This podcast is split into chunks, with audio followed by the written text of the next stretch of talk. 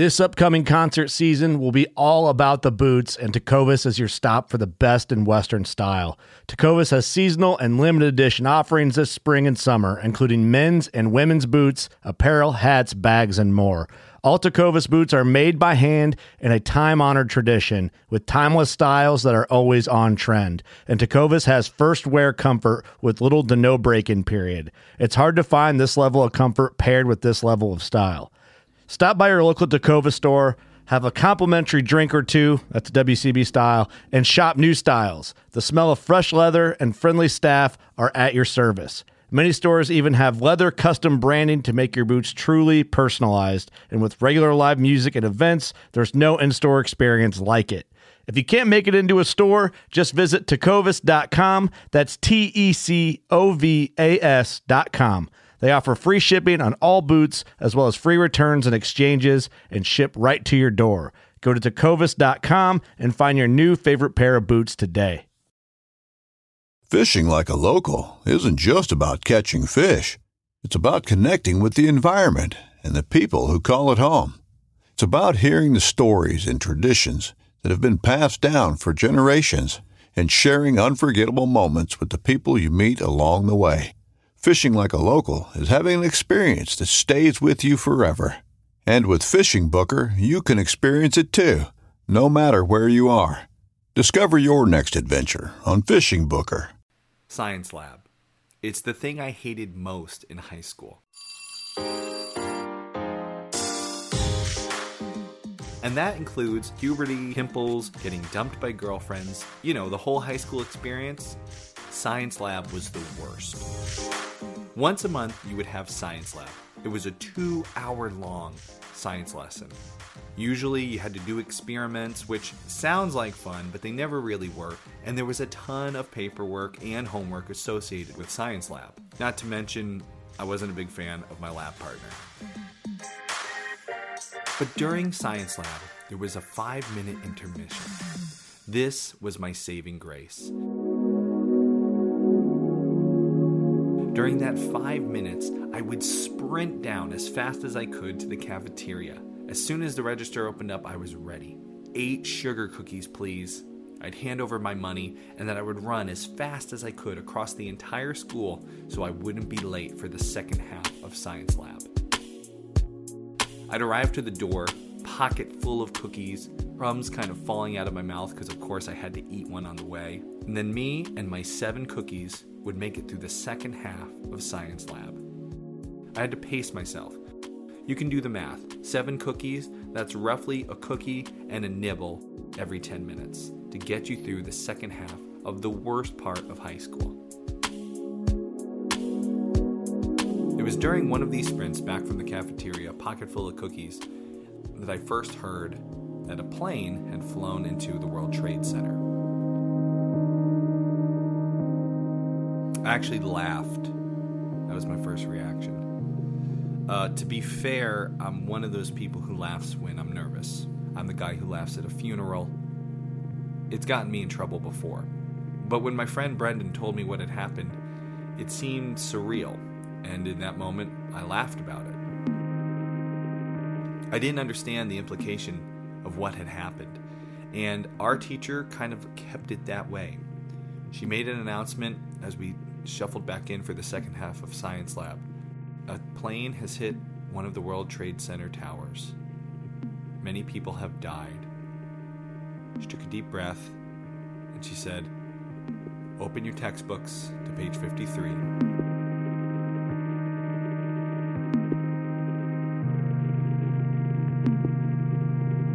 Do you remember what you were doing on September 11th, 2001? If you're older than 20 years old, then you probably do. Elaine was sitting in her college dorm on the couch. As everything was going well, I was getting through college just fine. My older brother was doing the same, and so It was a day like any other day. I watched 9 11 happen from the comfort and security of my sorority house, and where I was like, okay, I need to join the Army, I need to serve my country, I need some purpose, direction, and motivation. That event would change the rest of her life and lead her to where she is today. as an alpaca farmer. How did she go from college to the Middle East to farming alpacas? We're going to find out in her story in today's episode of Homesteady. Cozy up. It's time for another episode of Homesteady.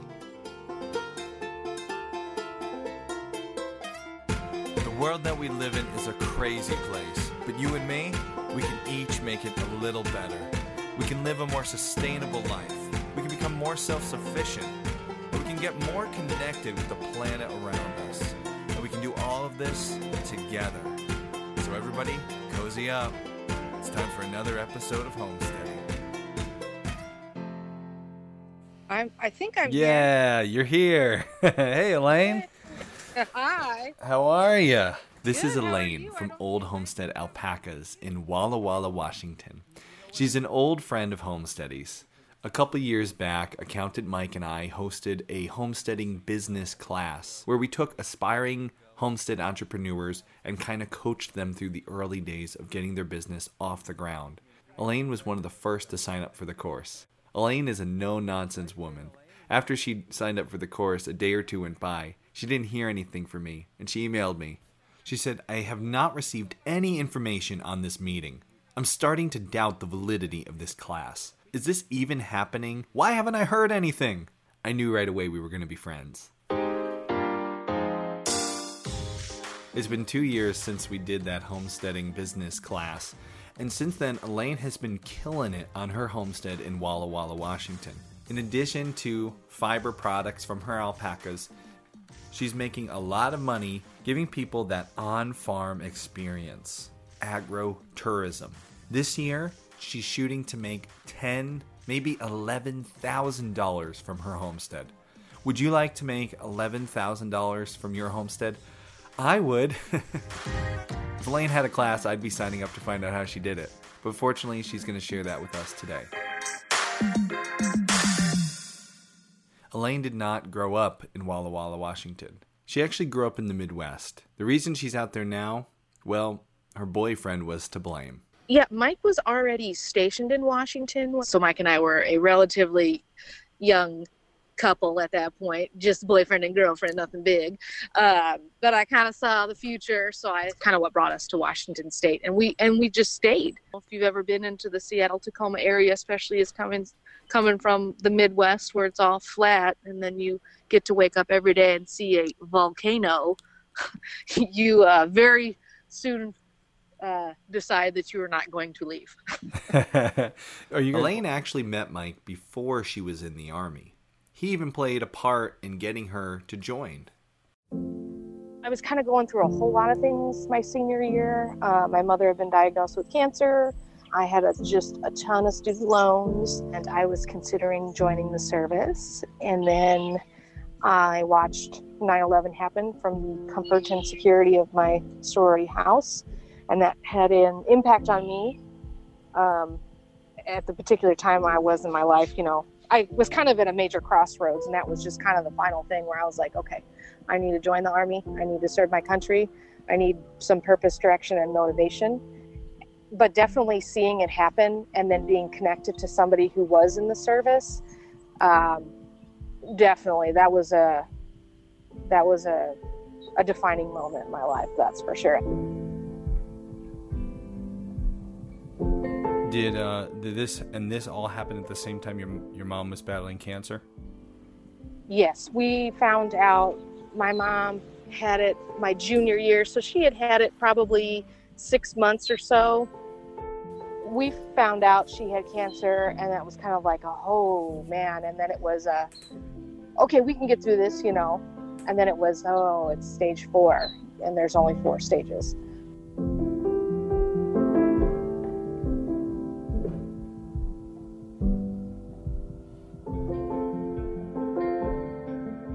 I went off to Fort Lee, Virginia, and about midway through Fort The training at Fort Lee, I got a Red Cross message that said I needed to come home because my mother was, her passing was imminent. So I got home. I was home for about a week and a half. She passed away. I helped my dad and brother kind of do the things you do after that happens.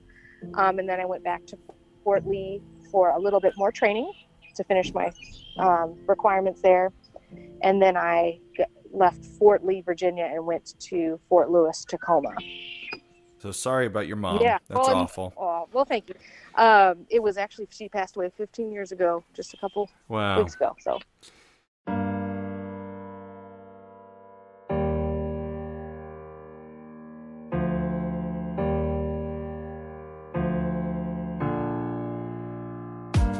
so it wasn't even a full year from her passing that I was deployed. So it was uh, that was quite a year for me. I went from being a college co-ed, living the dream, to Army boot camp, to losing my mother, to moving across the country, and then having a little um, jaunt overseas. A little jaunt overseas. That's one way to put it. Um, my unit, I was with the 864th Engineer uh, Combat Heavy Battalion, so bulldozers and graders and scrapers. And the day that the U.S. invaded, uh, my unit actually pushed what was their border, which was a big heap of dirt, a berm. Um, with the dozers, they pushed. were you the one like behind the wheel of the dozers? Oh no, I wish. I, That's no. like the fun part. uh, no. I was in the back of a truck somewhere um, with a whole bunch of the troops. Um, no, I was a, a unit supply specialist, so I handled all the rations, the beans, and the bullets. Um, no, I didn't get to drive one of those big Cat D9 dozers, but um, I did get to have my picture taken on one. Of them. I'd like to say that it gave me quite a bit of perspective. I was born and raised in Indiana, and you know, outside of Chicago, I, it was definitely suburban and somewhat urban. I thought I had a lot of street smarts and so forth, um, but it's a whole different world out there. And so, being there as a you know a 22 year old kid who'd been through quite, a bit, it was just it put a lot of my own you know, woe is me into perspective. Been through some stuff, but man, some, you know, some of the situations I saw myself in and some of the people I saw, and it was like, wow, they would probably relish to have some of what I consider uh, troubles, you know. Um, just, it really kind of opens your eyes to the fragility of life and how extreme environments people can not only survive in them but they can thrive in them even within all the the craziness and the scary there's a lot of opportunity and there's a lot of growth that you can have if you're kind of open and receptive to it. So it shaped my perspective on a lot of things. I guess that's the best way i can put it. Because there's definitely days in eastern washington where it is god awful hot and i'm frustrated and things aren't working. And then i remember wow i could be in long pants, long sleeves with 35, 45 pounds of gear on and not necessarily safe and unending 120 degrees, drinking hot water. You know, so like I I I have moments now where I reflect often on those experiences that I like to think have made me a stronger person, a more compassionate person, and a more conscientious person that have very much served me well here on the homestead, that's for sure.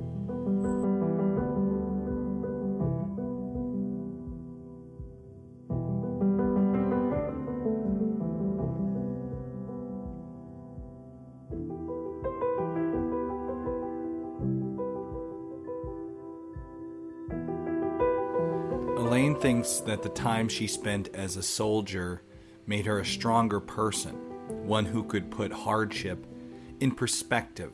This would be important for Elaine as she left the service and went on to start a family and then faced one of the biggest challenges of her life.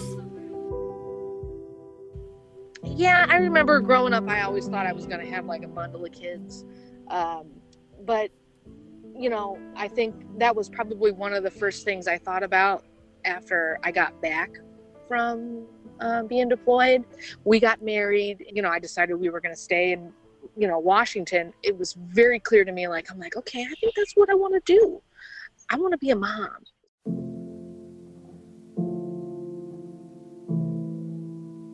We tried for seven years. We went through pretty much every treatment option available in those seven years. It was one of those dreams that, you know, when you kind of just feel it in your gut, you're willing to kind of do whatever it took. You know, I don't, I didn't want to get to, I didn't want to walk away and then four or five years later go, what if I would have done this? What Mm. if I would have done that? You know, so it was just a deep seated dream that I wasn't willing to let go. So those two first two years were just, you know, trying. It was years three through seven that were like Mm. intensive medical intervention. And so it was a lot of, oh, okay, we're going to try this little medication and now we're going to try this one and then we'll try this little procedure and then this. And then it was like, okay, we're going to do the full meal deal. And we did that for about a, two years. We kept at it because it was a, it was a deep seated dream, I think, you know, and you just kind of want to make sure that you, or at least I did, and so did Mike, you know, that we turned over every leaf because I didn't want to get down the road and go, oh, I should have tried this, you know. And after a certain point, you know, you can't try anymore. Um, so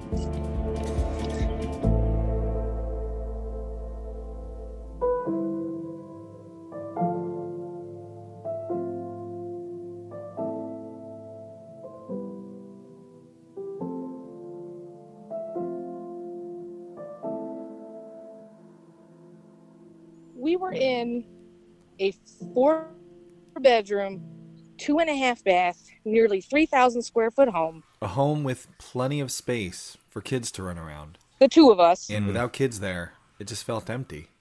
and I was already kind of at a pretty decent stage of depression at the end there. The ability to kind of move through that while in that physical situation, that was my identity. You know, I was like, so, okay, now that we're not going to do that, what are we going to do? And it's like, well, I need to, I need to move from this situation physically because it's, it's just reminding me of everything I don't have and won't, won't ever have in that regard. And so it was definitely a, it had to be a kind of a clean break.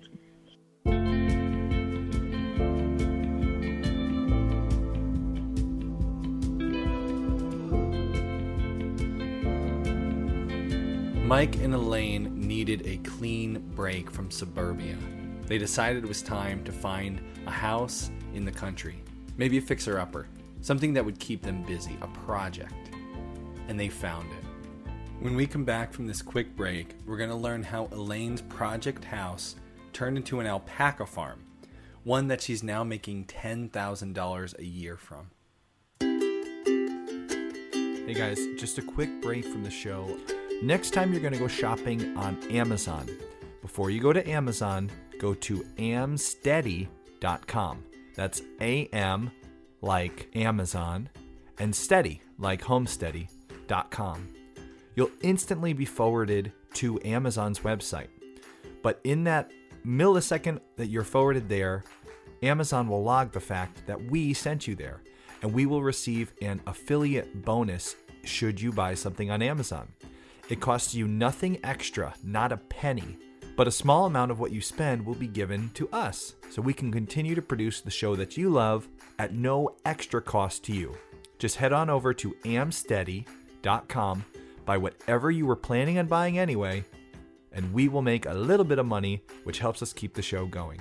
Every little penny helps. So next time you go shopping on Amazon, remember am like Amazon, steady like homesteady.com.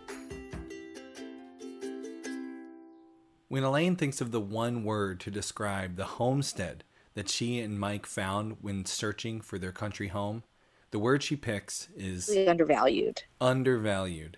The people selling the property, even other people looking to buy this, didn't see the potential that Mike and Elaine could so clearly see. When we bought the place, it was, I thought, just for the land alone and for the barn, the big, beautiful barn, which I fell in love with, it was completely undervalued. But the thing was, it was country fabulous.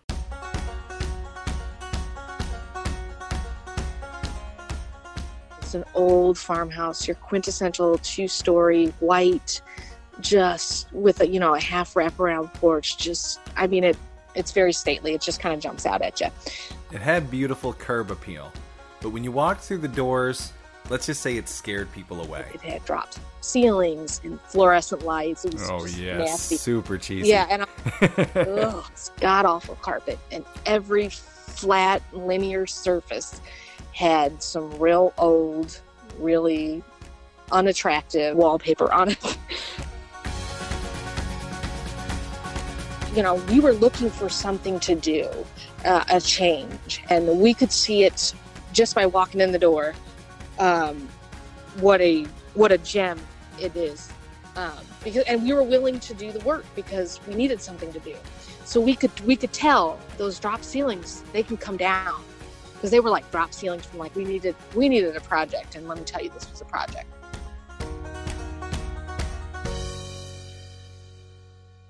Mike and Elaine had no intention of starting a farm or a homestead, but the property did already have some infrastructure on it. so the the gal we bought it from she had like in some sort of an equine business going here so it has complete perimeter fencing and two solid maybe three solid pastures i think it was three yeah And out in those pastures was a little surprise. part of the deal when we bought the place the gal told us two specific things. She said oh this used to be an old homestead. And i don't think i knew at the time really what that meant. Didn't pay a whole whole lot of attention in history class. Um, and then and then she told us oh didn't you know the two llama that are out there they come with the place too?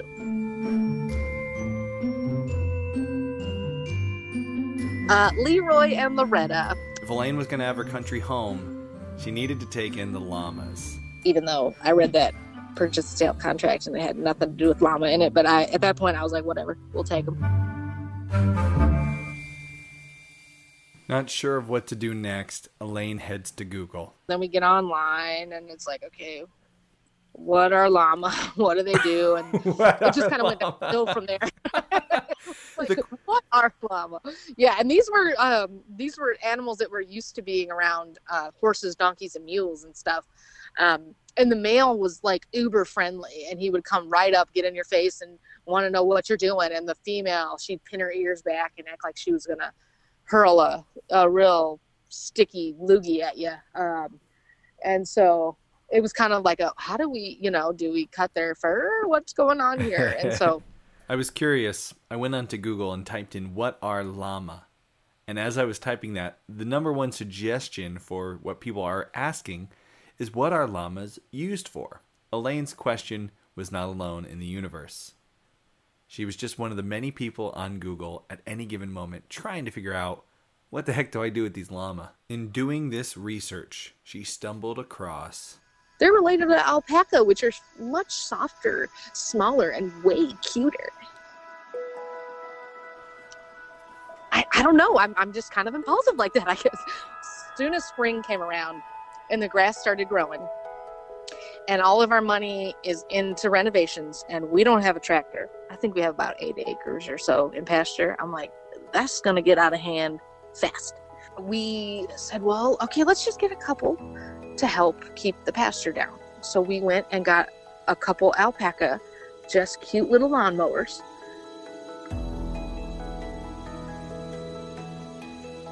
And I mean, it just kind of went downhill from there. It was like, wow, these things are really fun to have around.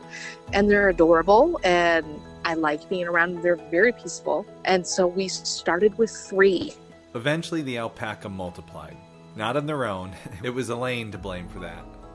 Her neighbor approached her, someone who also had an alpaca farm. She was getting more alpacas, growing her own herd, but she couldn't fit them all on her property. And so she's like, you know, I'm acquiring this other herd and we're merging, and I can't fit all of those animals on my property. And I, The answer was yes, Elaine would take them.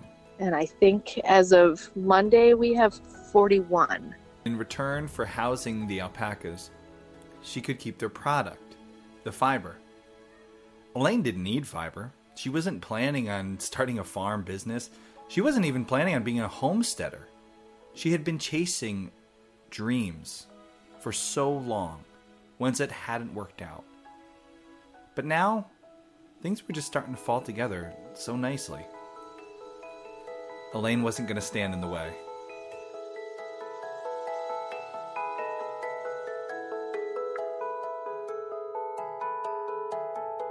The second thing that the seller told us when um, she you know, closed and gave us the keys was that this place was an old homestead.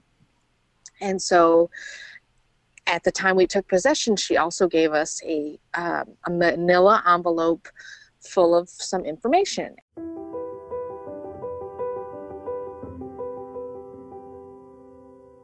Do you remember when we used to use actual manila folders to sort our documents, our real like paper documents?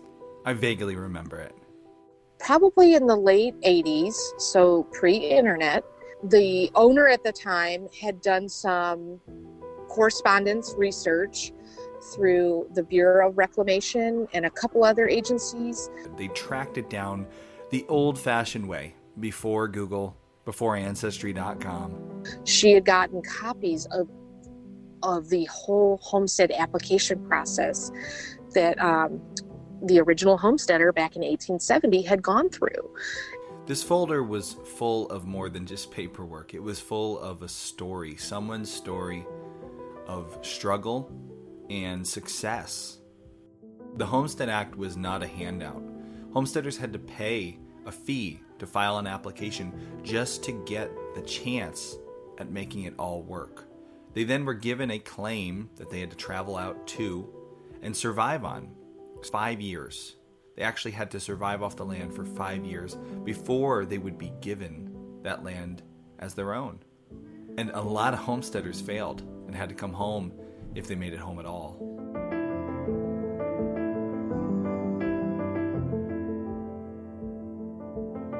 But the original homesteader, he had made it a success. He had beaten the odds and spent five years documenting the process, proving he'd done it. Nathaniel Golson was born in 1840. He was the second of seven children. He worked as a farmer alongside his dad and older brother Daniel. The very year the Homestead Act of 1862 was passed, Daniel, the oldest brother, heads off in the Kennedy wagon train of 1862.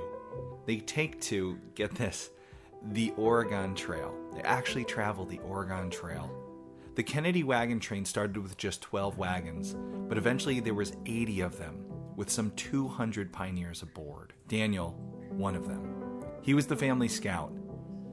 Like so many people, Daniel must have fallen in love with Walla Walla, Washington, because just a few years later, we find his younger brother Nathaniel joined him. And now there's a wedding. Nathaniel and Louisa Morgan are wed November 17th, 1866.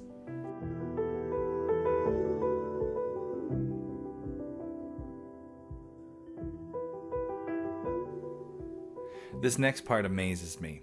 I've been doing this show for four years. I've been interviewing what motivated so many different individuals to start homesteading. And over and over again, I hear they get married, they start a family, and they think about where their food comes from and providing for their loved ones and it drives them to be a homesteader today. It was no different 200 years ago, because just a few years after he gets married, we find Nathaniel filling out the necessary documents to begin the homesteading process. He would have paid an application fee about $16, which back then could have taken him weeks, maybe even months to save up.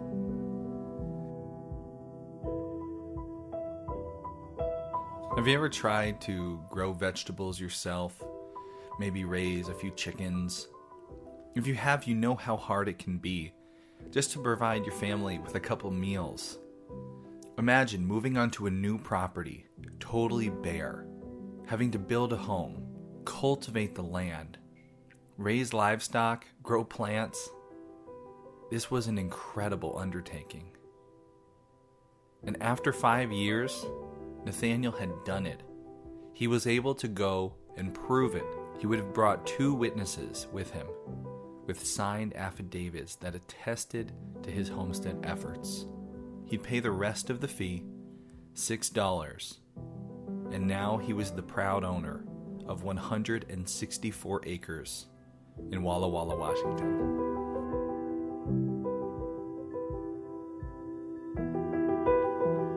June 1875, Nathaniel received his homestead certificate. The entire transaction is later recorded at the U.S. General Land Office. It references the application and certificate, and it's signed by President Ulysses S. Grant.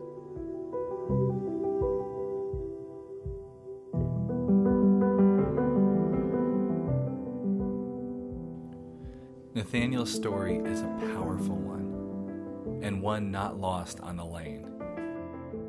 My mother was a historian, that's what she did. And she was very much into local history.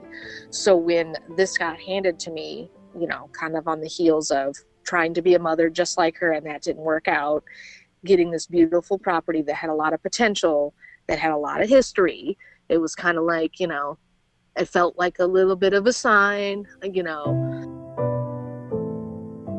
But wow, this place this place has heritage and has history and you know it's incredibly fascinating. And so we kind of just pored over these documents and elaine sent me some copies of the documents. And we'll post them in the blog post write up of this episode. If you'd like to see this piece of history just head to our website thisishomesteady.com you'll be able to take a look at them she wrote in her email these documents are a true treasure we have them enlarged and on display for farm visitors. With each passing season, my appreciation for the Golson's courage deepens. These documents represent a man who sold all his possessions, left his family and everything he knew, traveled across the country and into the unknown to stake a claim at the American dream, building a house and a life for his young family with his own hands it's a legacy we are grateful to keep and share. Elaine says, As I look across the remaining 10 acres that we own, with the original barn and the farmhouse, I am humbled. Even with so many modern conveniences that the Golsons never saw in their lifetime, like a tractor and well pump for starters, it takes everything we have to make 10 acres thrive. And he did so much more with so much less.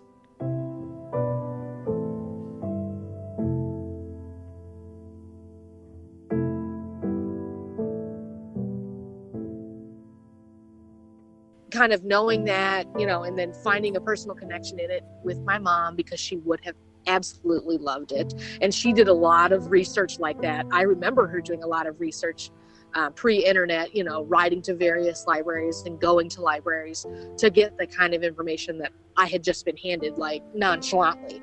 I really grasped onto that going man this is so cool. This place is a homestead you know? So i just kind of filed that away going man i'm gonna have to do something with that. But when we got the first couple alpaca and really liked them and then you know i've been kind of a crafty person um, I did some sewing. I taught myself how to crochet back when we were trying to have a baby, and um, and so I was like, well, you know, their fleece is, you know, worth something. I can figure that out, and you know, there might be something here, kind of thing. And so when we purchased our first three, they were they were like I said, like lawnmowers, just kind of you know part of the the, the country scene, if you will. Um, we really became friends with the people that sold them to us and they were doing an alpaca farm as a business as a you know they were selling animals full time and uh, it was kind of like oh wow and, and, they're doing this. Wow and it's a thing. And you know they they have a farm and a house that they're paying for doing this. The wheels have been spinning in elaine's mind. Now she has more alpacas. She has a product and she's living on this homestead one that has been a successful homestead since its very beginning she felt like she had to give it a shot. I didn't really have any grandiose plans of like I'm, um, you know, I'm going to become the Amazon or the Google of alpaca farms, but it was just like, oh, it just kind of it just kind of happened. so it's like, well, I, I'm going to have all this produce. I need to do something with it. If I'm going to do something with it, I, I and then sell it. You know, you can't just go selling stuff without reporting it. You know, so it's like, okay, I gotta get, I gotta be an LLC, and I gotta set up accounts, and, and it just kind of all happened. shouldn't admit to this, but it wasn't a very well thought out. Like I'm gonna be an alpaca farmer. It just kind of fell into our lap and it sounded good and it was enjoyable. Um, and so we just kind of went with it. And every year we're just kind of tweaking it as we go. This series focuses on businesses that are being run as side hustles. And Elaine's is a classic side hustle. By day, she's not a farmer. Oh, yeah. Yeah. Cubicle bureaucrat. Yeah. That's the one. You described yourself. I'm a cubicle bureaucrat. But yeah. What? How does it play in with your day job? Um, it's a it's a complete contrast. As if anybody out there has worked in a cubicle for any length of time, it can be very monotonous and mundane and very first worldy. I guess you could say. Uh, I don't want to sound ungrateful. There's not a whole lot of flexibility or creativity. So, um, especially in my world of, of contracts, it's it's you know, it's black and white, and it, you can't be wrong. You can't make mistakes because if you make mistakes, it costs the government money, and then you got to answer to why you screwed up, and it's just you know, it's intense, and it's it it doesn't really light my fire.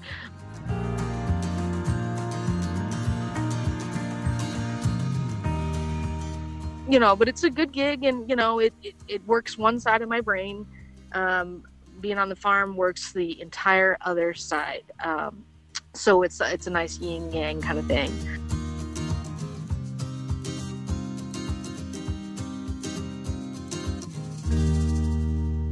The reality for most of us homesteaders is this we love homesteading, but we can't make much money from it. And so we have to have a career, a job, some business that supports our homesteading habit. For a lot of us, that's some sort of desk job. And those jobs do pay well, but they don't fulfill that greater need the need to be outside and work with our hands, be creative. That's where homesteading comes in.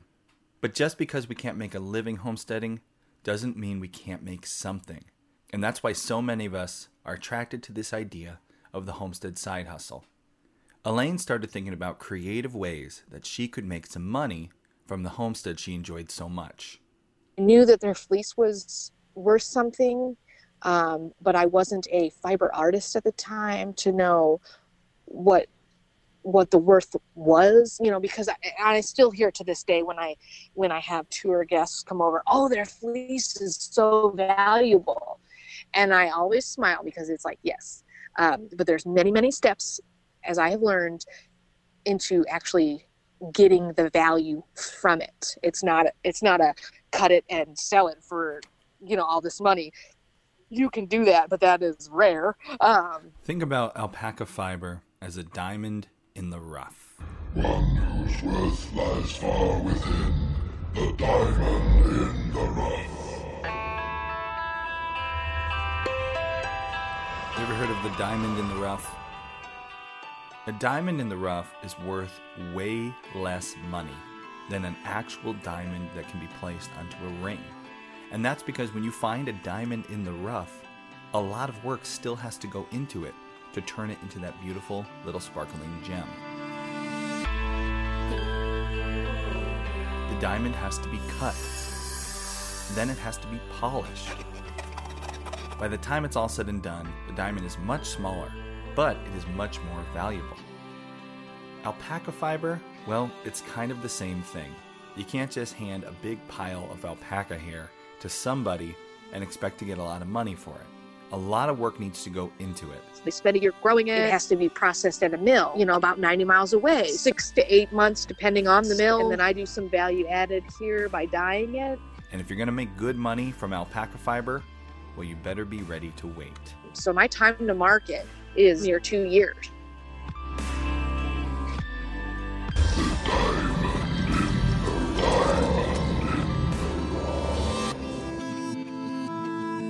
Might say alpaca fiber is a diamond in the fluff.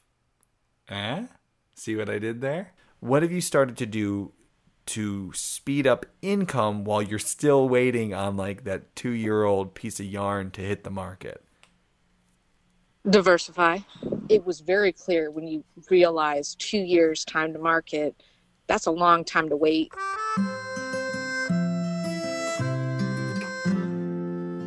This is a common problem amongst homesteading side businesses. Everything we do, by its nature, is slow. That's why they call it the slow food movement.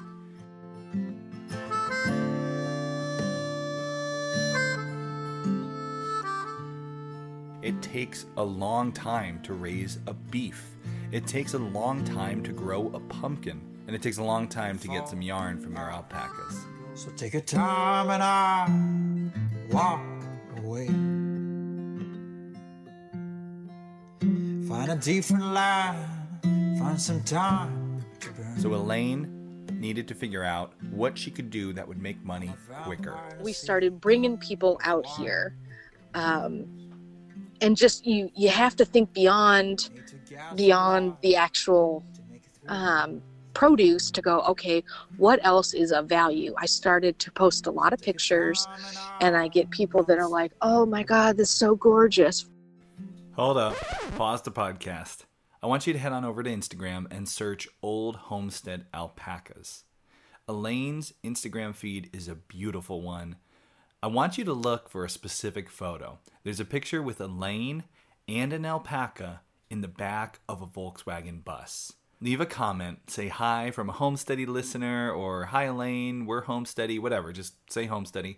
And I'm to randomly pick one of those comments We'll give you a free month of the Homesteady Pioneer membership. So go and say hi to Elaine. Just search Old Homestead Alpacas, and you're really going to enjoy following her on Instagram.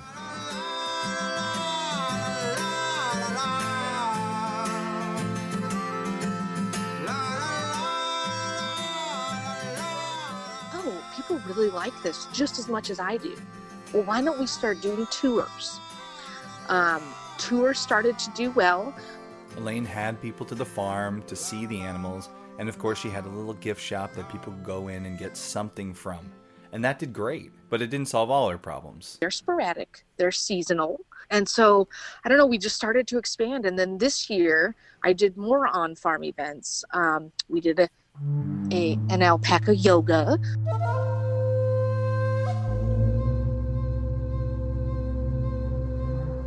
Alpaca Yoga. Breathe in the fresh country air, stretch out on our lush pasture grass, and greet the summer season with a restorative yoga session.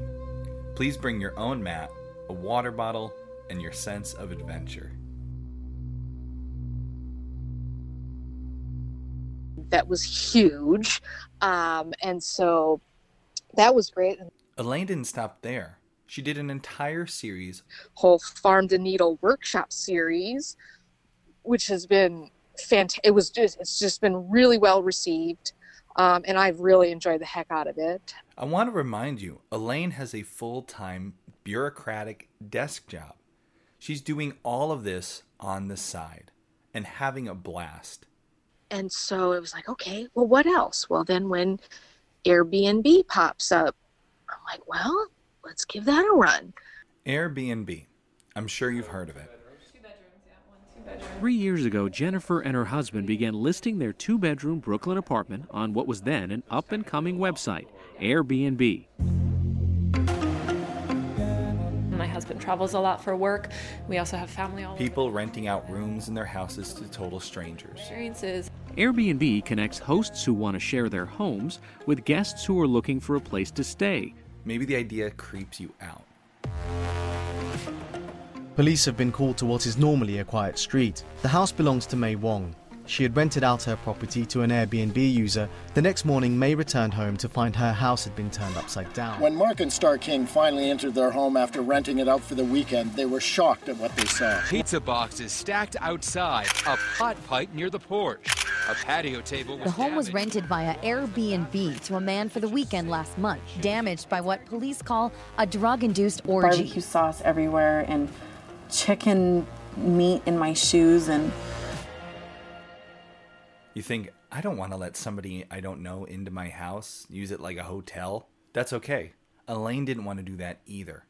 But she found a creative way to still make money from it without letting weirdos into her house. I'm personally not comfortable having, you know, folks I don't know personally in my home to stay the night. Yep. Um, and I know for sure my homeowner's insurance is not kosher with that.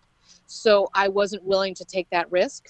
So, you know, we did it as a DIY. We didn't offer a room in our home. It was a, hey, look at my great farm. do you want to bring your car and pitch a tent or sleep in the back of your truck or do you have a pop-up trailer or and i was just like hey i can put it out there. They don't charge you anything to have an airbnb listing. They charge you when you make a, um, a booking right? So i'm like i'm just going to throw it out there see what sticks. You can sleep in my barn. Uh, you can sleep in the pasture uh, on a cot on the ground in a tent in a trailer in a camper in an rv you can sleep in my Volkswagen bus. Just a note to the listener if a stranger ever invites you to sleep in their Volkswagen bus, don't do it. but if Elaine does, well, the coast is clear. Whatever, whatever floats your boat, because um, we have the space for it. When Elaine calls this DIY, she means it. It was set up your own camping site.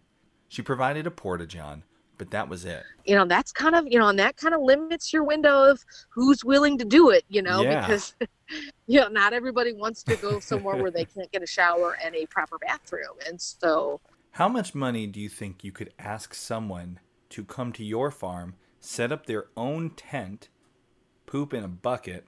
What would you pay for that experience?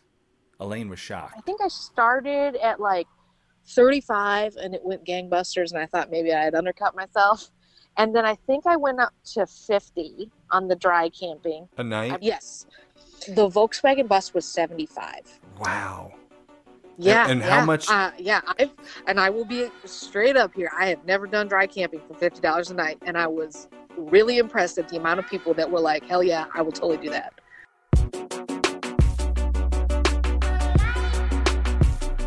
Okay, I'm going to be straight with you. I love camping. I totally would love to camp on a farm. It would be a fun experience. But I couldn't imagine there was that many other people who would pay $50 a night just to camp. No showers and a porta john? But then I remembered, Elaine's on the West Coast. We've all seen those commercials. They think we're all surfers. Or celebrities that we're all into yoga. And then everyone owns a winery. Or skateboard. And that we all drive Those crazy West Coast hippies loved it. Get out here. We'll show you how we roll. You're in the West Coast. I was like, I don't know if we could get this. I could. I don't know. Could we do this in Connecticut? Um, is there like way more hippies out there? well, now I would also say that I am at an advantage because I am in wine country. We have over a hundred wineries in Walla Walla alone. One hundred. We have people that come from the Seattle area and all over California. I mean, just, there are people that come from overseas to come out here because Walla Walla wine has has made it nationally and internationally. So we're in a like a little honey hole here because we've got tourism kind of cornered. I mean, we've already got the draw, so we can kind of command those prices just because other folks have done the hard work at making this place as popular as it is. Plenty of the people listening to this, like where we are, there's a lot of tourism. And I across the street, the my alpaca neighbors, they rented out a teepee. Do you alpaca people? oh yes, we I thought about that. I thought about a teepee and a yurt. Elaine was trying to figure out how many different things could she rent out because she was getting booked solid. I was getting requests for bookings for pretty much the majority of all summer weekends. And I had some just about every weekend somebody was requesting to come and I took I took only maybe a third just because it's hard. It was overwhelming. It was overwhelming the amount of people that wanted to do it. I want you to do some accountant Mike math with me, okay? Let's think about this. Elaine was charging $50 for someone to come and set up their own tent.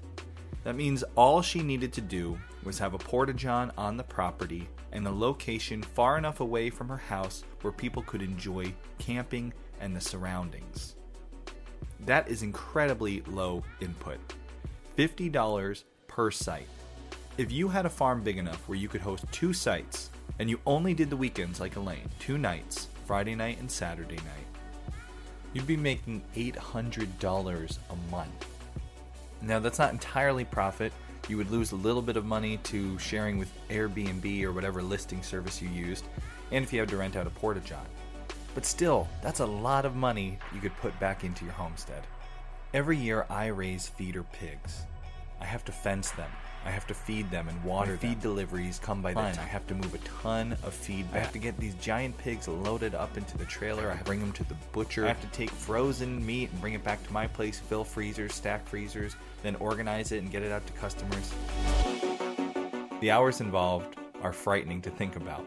And off of each pig, six months of work, I usually profit around $200. You could do this in a weekend, and all you'd have to do is make a listing on Airbnb and have a spot for people to enjoy the beauty on your property. I think this is a really fantastic way for a lot of you out there to make your homesteads more profitable. When I heard how good it was for Elaine, I couldn't wait to share it. We're going to learn how much money Elaine made last year from all the things on her farm yoga, Airbnb, workshops. We're going to find out whether or not she's actually profitable after a quick break. Instead of our regular ad spot this week, I actually have something, a project that I'm partnered on that I want to tell you about because it just fits so perfectly with this episode. Back in the summer, I was on a fishing expedition with my brother in law. We hired a guide to help us out on a new body of water, catch some stripers. This guide, his name is Bernie, he's a real outdoorsman. One of his biggest passions is camping. Him and his good friend Toby started a company producing amazing quality large family tents. These tents are unlike any tent I've ever stayed in. First and foremost, they're built with air trusses. That means there's no tent poles. That confusing hour long process of trying to put up your tent is gone. You take a regular hand pump, one of those air pumps that you would inflate like a basketball with, and in three minutes you can inflate this entire large family tent. This thing is large. It can fit my family of six, no problem. There's different rooms. There's like a bedroom area and then like a living room. There's even a little space for a porta john or a changing room. They're beautiful. They're incredibly rainproof. I spent a night where it was pouring with my family in this tent. We woke up completely dry. They're comfortable. They're an amazing tent. And if you're a family who loves to camp, I can't recommend them enough because we spent a week in one of them and it was it was wonderful. But I was thinking, man, so many of us with homesteads who are looking for ways to make them more profitable could purchase one of these tents, set them up in the springtime, and rent it out for the entire spring and summer. They're not cheap tents, they're premium product. But if we rented these out on our homesteads, we could make our investment back really quickly. And then we'd have an awesome tent to take our family camping in when we go camping. For a very low investment, you could turn a profit on your homestead like Elaine did in no time. If you want to learn more about Wildcat Outdoor Tents, head over to wildcatok, that's for outdoor gear.com. wildcatok.com. You can learn all about the tents. I partnered with these guys. I helped them create their video. I helped them create their website. I helped them create their shop.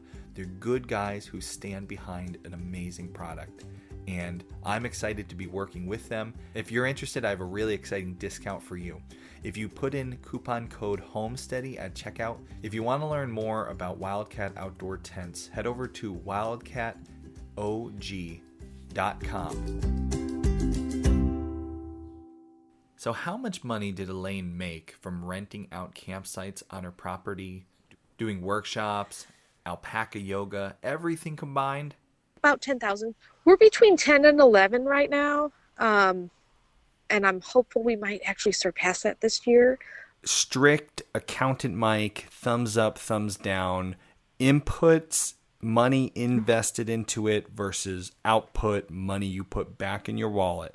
Accountant Mike, you know, not lifestyle, not how you feel, just hard numbers. Is your homestead business profitable? Not yet. We've done we've done some we've done some major capital investments. We did a huge electrical upgrade, fencing, the whole nine. So that's on an amortization schedule, and they were big numbers to start with. Do all the math, which I'm not very good at. Um, we are not in the black yet. So far, two episodes of this series where we interviewed people and asked them that question, we've had the same answer. Nope, not profitable when you look at the expense in all the infrastructure over time. But now let's back away and look at the big picture. kick accountant Mike out of the room. Now it's me sitting there. Um, what you put into it, including money, but including effort and time and all that, versus what you get out of it lifestyle wise. Everything, profit, money, but also your life together, what you're doing, how you feel. Is it a profitable experience? Oh, for sure. I mean, can you really put a price on happiness? no. Um, I would absolutely say yes. Um, because business or not, I would be doing a lot of the things I'm already doing now. Do you see yourself jumping eventually out of the cubicle to being a full time homestead business? I think about that every single day. I am actually quite hopeful that maybe within the next two years, I will be able to go part time at the cubicle and have more time here. But for sure, yeah, I'm, we're we're headed in that direction. It, it has so much potential that that I need the time during the day to kind of develop the potential. But yeah, for sure. Eventually, Elaine will leave a higher paying job at the cubicle to do what she loves for less on her homestead. It might not be the same decision accountant Mike would make, but that's okay. Elaine has a different perspective. I think folks just have to remember that there's a difference between making money and making a life. And there are times when I'm like, wow, I'm selling this hat for $40 and I've put in, you know, 20 hours. Is the juice worth the squeeze? I'm like, hell yeah, it is because I've had a blast doing it. I raised this fiber. I know the small business that knit this hat for me. I grew the flowers that I'm using to dye it. It's absolutely worth it.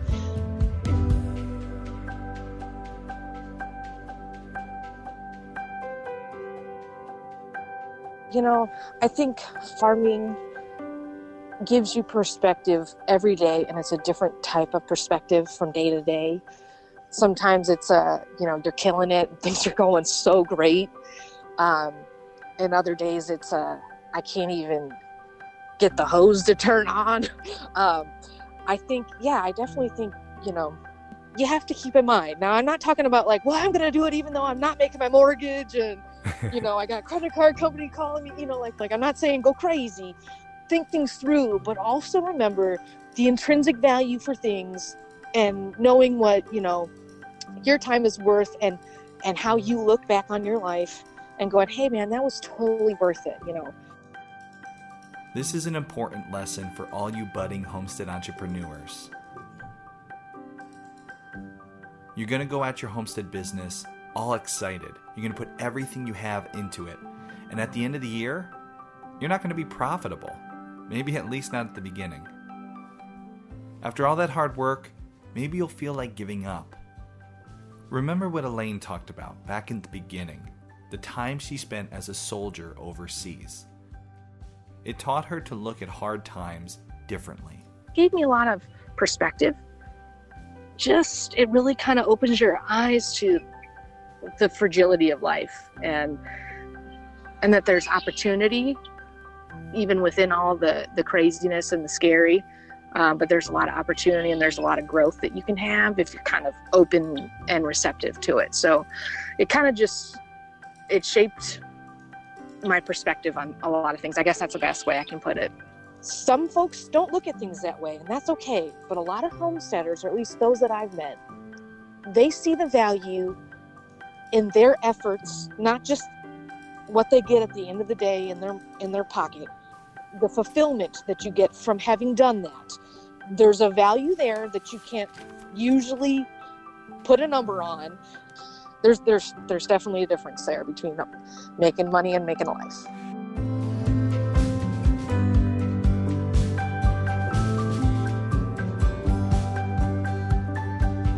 Time that Elaine spent overseas gave her a different perspective. Things that maybe she would have found really hard, well, they don't seem so hard. She learned how a fragile life can be and how important it is to take advantage of every day that we have. Maybe we are not soldiers, but that's okay. because it doesn't take fighting in a war to get a different perspective. The time we spend on our homestead, working hard to feed our families, it can make us happier people. No one day is like the next. No one season is like the next. Um, I think, you know, when you have a good day or even like a moderately okay, you'll be surprised at what becomes a good day. Some days it's like, yes, only five of them got out today and I only got spit on twice. today was a good day. Um, so true. You know, I think it I think it changes your perspective as to what is good, what's bad, what's hard, what's difficult, and what's easy. I think farming and homesteading definitely gives you that perspective. I love that. That is so true. Some days you only get spit on twice. And I'm I haven't got spit on yet today, so I'm, hey, today's a great day. Great day.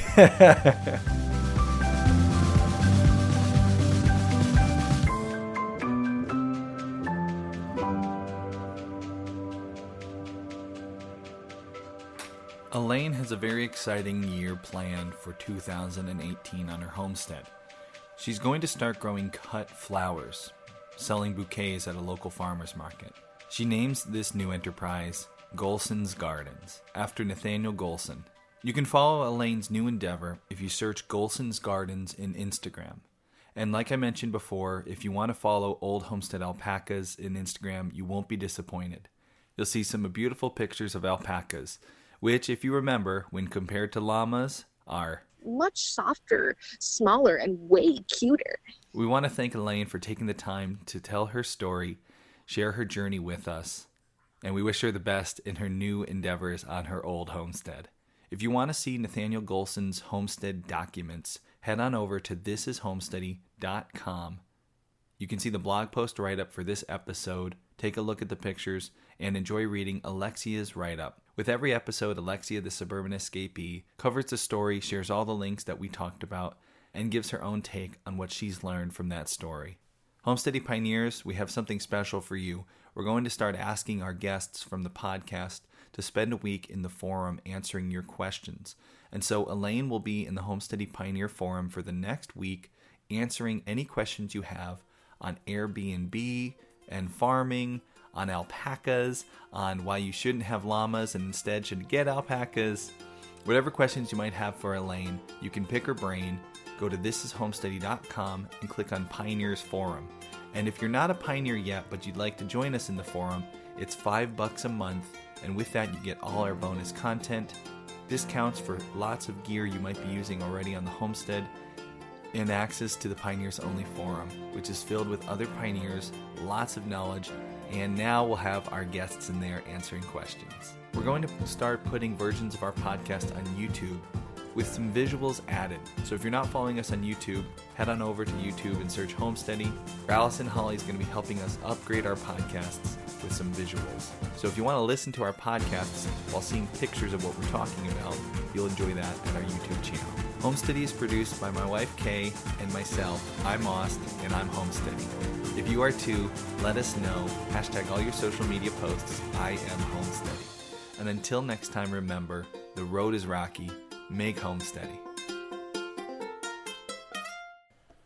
This was part three of a 10 part series all on homesteading business.